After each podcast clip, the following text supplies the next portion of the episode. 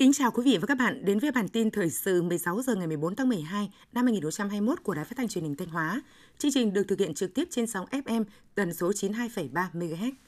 Thưa quý vị và các bạn, ngay trong ngày đầu tiên của năm mới 2022, đoàn công tác của tỉnh ủy do đồng chí Đỗ Trọng Hưng, Ủy viên Trung ương Đảng, Bí thư tỉnh ủy, Chủ tịch Hội đồng nhân dân tỉnh dẫn đầu đã đến thăm hỏi động viên và tặng quà cho đồng bào huyện Mường Lát, địa phương đang có số ca mắc COVID-19 cao nhất trong tỉnh – kiểm tra chỉ đạo công tác phòng chống dịch và chúc Tết cổ truyền của đồng bào dân tộc Mông trên địa bàn huyện. Đồng chí Bí thư tỉnh ủy Đỗ Trọng Hưng và đoàn công tác đã trực tiếp đến thăm hỏi, động viên và tặng quà cho các hộ gia đình đang thực hiện cách ly tại nhà để phòng chống dịch COVID-19 tại bản Khéo Hượn, xã Nhi Sơn. Đây là một trong bốn xã vùng đỏ của huyện Mường Lát với hơn 200 ca F0 được ghi nhận trong vòng 2 tuần trở lại đây. Đồng chí Bí thư tỉnh ủy Đỗ Trọng Hưng và đoàn công tác của tỉnh đã trao tặng huyện Mường Lát 10.000 test nhanh kháng nguyên, 10.000 khẩu trang, 3.000 phần quà với tổng giá trị hơn 1,2 tỷ đồng. Phát biểu tại buổi làm việc với lãnh đạo huyện Mường Lát và xã Trung Lý, đồng chí Bí thư tỉnh ủy Đỗ Trọng Hưng khẳng định, lãnh đạo tỉnh và các ban ngành đoàn thể cũng như đồng bào trong tỉnh luôn dành cho huyện Mường Lát, huyện miền núi biên giới xa xôi và còn nhiều khó khăn nhất tỉnh những tình cảm tốt đẹp, trách nhiệm và sự quan tâm cao nhất, đặc biệt là những khi có thiên tai dịch bệnh – Đồng chí Bí thư tỉnh ủy ghi nhận, đánh giá cao và biểu dương tinh thần quyết tâm, sự nỗ lực rất cao của huyện Mường Lát và các lực lượng tăng cường của tỉnh trong công tác phòng chống dịch COVID-19 suốt những ngày vừa qua. Với sự hỗ trợ tích cực của tỉnh và cố gắng của các lực lượng tại chỗ, đến nay Mường Lát đã và đang kiểm soát tốt tình hình dịch bệnh. Số ca F0 mới phát hiện trong những ngày gần đây có xu hướng giảm, tổng số ca F0 nhiều nhưng mới chỉ có một trường hợp tử vong do nền bệnh lý mãn tính nặng – Đồng chí Bí thư tỉnh ủy Đỗ Trọng Hương nhấn mạnh, thời gian tới, tình hình dịch bệnh COVID-19 trên thế giới, trong nước, trong tỉnh và trên địa bàn huyện Mường Lát vẫn còn rất phức tạp. Trong khi đó, trước mắt đang là thời gian đầu năm mới 2022, sắp đến Tết cổ truyền, số người ra vào địa bàn sẽ tăng lên. Đồng chí Bí thư tỉnh ủy yêu cầu huyện Mường Lát phải quán triệt sâu sắc, triển khai thực hiện nghiêm túc các chỉ đạo quy định, hướng dẫn của Trung ương và của tỉnh về phòng chống dịch, đồng thời bằng mọi biện pháp quyết liệt, hiệu quả nhất để nhanh chóng đẩy lùi dịch bệnh, cố gắng ngăn chặn việc phát sinh các ca F0 mới trên địa bàn. Đồng chí Bí thư tỉnh ủy nhấn mạnh những khó khăn mà đại dịch COVID-19 gây ra cũng chính là một phép thử quan trọng đối với năng lực, trách nhiệm của cấp ủy chính quyền, hệ thống chính trị và mỗi cán bộ đảng viên huyện Mường Lát. Tỉnh luôn dành sự quan tâm hỗ trợ, giúp đỡ lớn nhất cho Mường Lát, nhưng huyện cũng không được có tâm lý trông chờ ỉ lại. Những việc trong khả năng thì nhất định phải chủ động làm cho tốt – đồng chí Bí thư tỉnh ủy thống nhất giao nhiệm vụ cho tổ công tác đặc biệt của tỉnh tiếp tục ở lại để lãnh đạo chỉ đạo hỗ trợ huyện cho đến khi dịch hoàn toàn được đẩy lùi. Tỉnh cũng sẽ vận động các nhà tài trợ ủng hộ kinh phí để mua một xe cứu thương mới tặng huyện Mường Lát phục vụ công tác phòng chống dịch và cấp cứu cho người bệnh.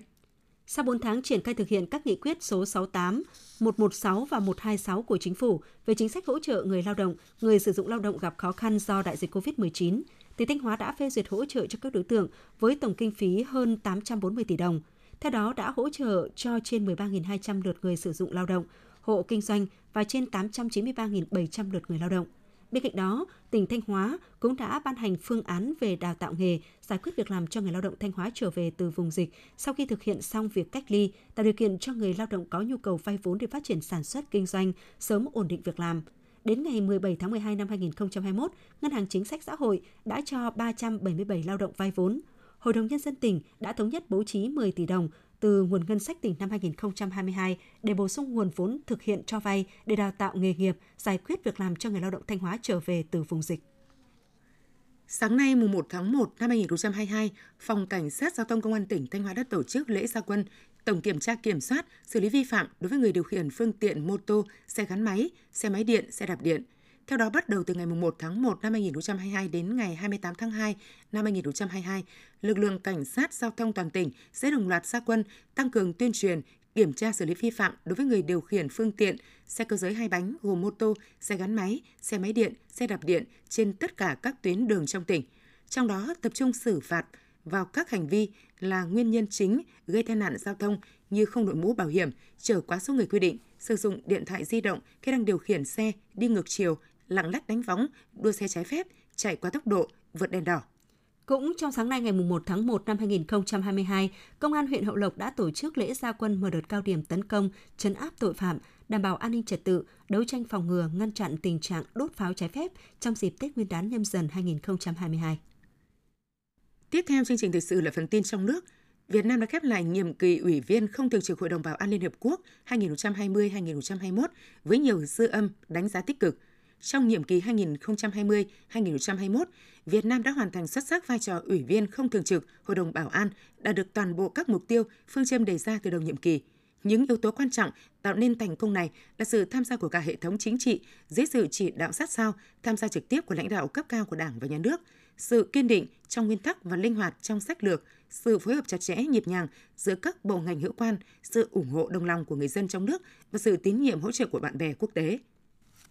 Theo Cục Đầu tư nước ngoài, năm 2021, tổng vốn đăng ký cấp mới điều chỉnh và góp vốn mua cổ phần của nhà đầu tư nước ngoài FDI đạt trên 31 tỷ đô la Mỹ, tăng 9,2% so với cùng kỳ năm ngoái. Cụ thể, có trên 1.700 dự án mới được cấp giấy chứng nhận đăng ký đầu tư với tổng vốn đăng ký đạt trên 15 tỷ đô la Mỹ, 985 lượt dự án đăng ký điều chỉnh vốn với tổng vốn đăng ký tăng thêm đạt 9 tỷ đô la Mỹ. Ngoài ra có gần 3.800 lượt góp vốn mua cổ phần của nhà đầu tư nước ngoài với giá trị gần 6,9 tỷ đô la Mỹ.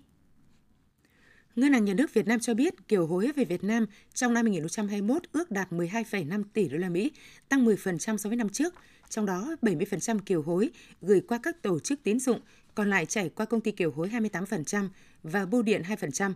Theo Ngân hàng Nhà nước, dù ảnh hưởng của dịch COVID-19, kiều bào cũng gặp rất nhiều khó khăn, song vẫn quan tâm hướng về quê hương. Đây là nguồn vốn rất quan trọng trong điều kiện khó khăn cần vốn đầu tư.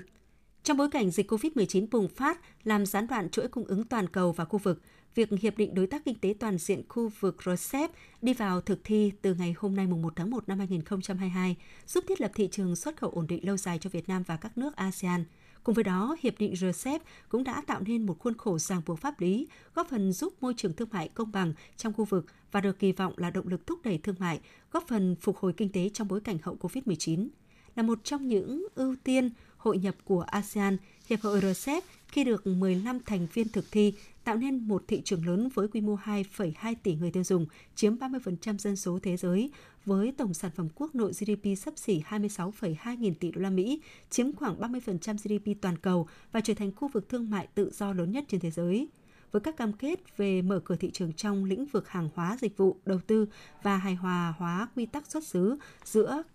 cả các bên tham gia cũng như tăng cường biện pháp tạo thuận lợi thương mại. Vì vậy, việc thiết lập hiệp định này sẽ tạo cơ hội để phát triển các chuỗi cung ứng mới trong khu vực.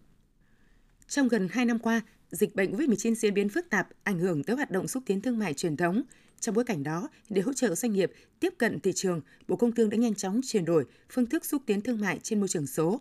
Theo đó, Bộ đã trực tiếp triển khai hoặc hướng dẫn phối hợp các địa phương tổ chức trên 1.000 hội nghị kết nối cung cầu, tiêu thụ và xuất khẩu hàng hóa trực tuyến hoặc kết hợp trực tiếp và trực tuyến trên cả nước, hỗ trợ hàng triệu lượt doanh nghiệp thực hiện các phiên giao thương và xúc tiến thương mại trực tuyến. Bên cạnh đó, Bộ Công Thương trực tiếp tổ chức 5 hội trợ triển lãm trực tuyến tại Việt Nam với sự tham gia của trên 1.000 doanh nghiệp, đồng thời tổ chức cho doanh nghiệp Việt Nam tham gia hàng trăm triển lãm, hội trợ quốc tế ở nước ngoài dưới hình thức trực tuyến hoặc từ xa.